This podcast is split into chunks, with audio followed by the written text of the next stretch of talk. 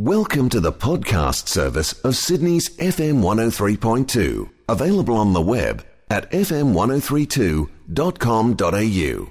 Over the last couple of nights in this series on Jesus' life, we've been looking at the theme of Jesus as judge of the world. It's a theme that is sometimes overlooked in the modern church, but it's actually a huge theme in the earliest sources about Jesus, the New Testament Gospels. And last night we looked at a passage from Matthew's Gospel which explained via one of Jesus' most powerful parables who the judge of the world is and why this judgment is coming. This is the famous parable of the sheep and the goats.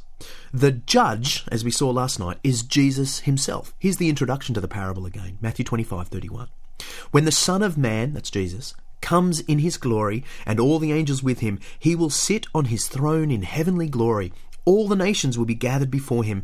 He will separate the people one from another, as a shepherd separates the sheep from the goats. He will put the sheep on his right and the goats on his left. Jesus is the one who separates the sheep from the goats. He is the great judge of all the nations. Tonight, though, I want to look at what this passage says about the criterion of judgment. In other words, what is God's judgment going to find out about us? Why is it going to separate some from others? What's the basis of that judgment? Well, according to Jesus, the thing separating the right from the left, the sheep from the goats, or the blessed from the cursed, is what they did or didn't do by action or neglect for the plight of the needy of the world. Put positively, Jesus says to those on his right, I was hungry and you gave me something to eat. I was thirsty and you gave me something to drink. To which the people respond, Lord, when did we see you hungry and feed you, or thirsty and give you something to drink? Jesus the judge replies, I tell you the truth, whatever you did for one of the least of these brothers of mine, you did for me. But put negatively, Jesus says to those who are condemned, I was hungry and you gave me nothing to eat. I was thirsty and you gave me nothing to drink. To which the people ask, Lord, when did we see you hungry or thirsty, or a stranger, or needing clothes, or sick, or in prison, and did not help you? The judge answers, Whatever you did not do for one of the least of these, you did not do for me. The parable ends with the chilling words, Then they will go away to eternal punishment but the righteous to eternal life. The point is very simple, isn't it? How we treat the needy is considered by God how we treat their defender and judge, Jesus, the Messiah. A central basis of divine judgment is how we care for the destitute. Now, I need to make a couple of quick clarifications here because I don't want you to misinterpret what Jesus is saying. Firstly, Jesus isn't suggesting in this passage that we can save ourselves from judgment simply by doing good things for the poor. Um, read in isolation, I guess Matthew 25 could be twisted that way. The problem is there are too many other places in Jesus' teaching where he says that escaping divine judgment is purely a gift of divine mercy. It's not a reward for good behavior. And I'm going to say more about that later in the series. Matthew chapter 25 simply teaches what plenty of other New Testament texts teach. Those who have received the gift of divine mercy will commit themselves to lives of human mercy. The logic is summarized beautifully in Jesus' words in Luke 6:36. Be merciful just as your Father is merciful. This connection between divine mercy and human mercy is so fundamental in Jesus' teaching that he can comfortably say that what separates the blessed from the cursed on the day of judgment is the compassion they have shown for the destitute. The life of love, in other words, reveals those who have known the love of God. People aren't saved by a life of love, but a life of love always marks out those who are saved. That's the theory, anyway.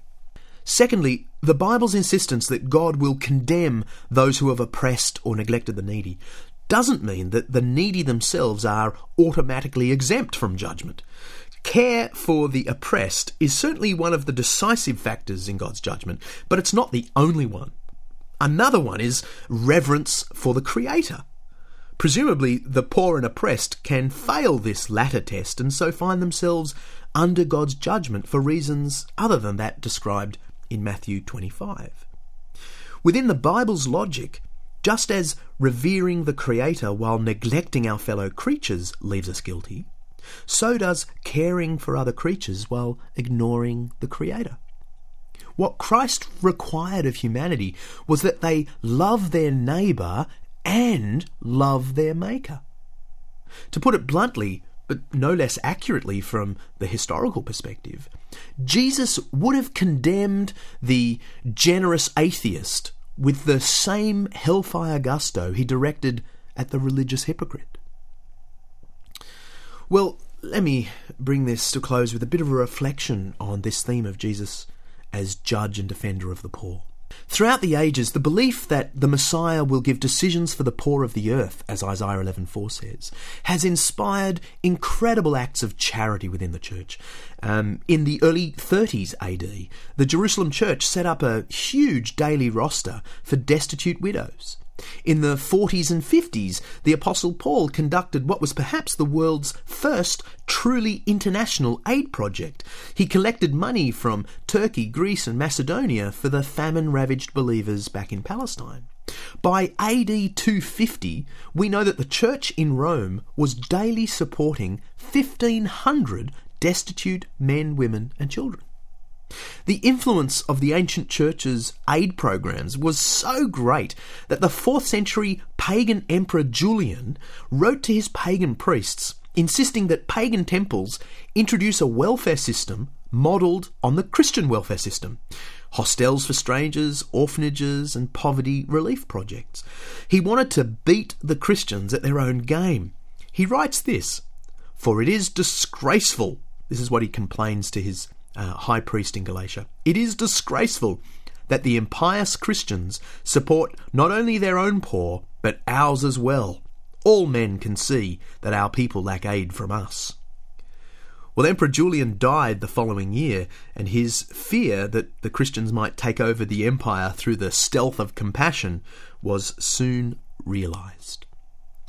Now, things in the church have not always proceeded in this same way.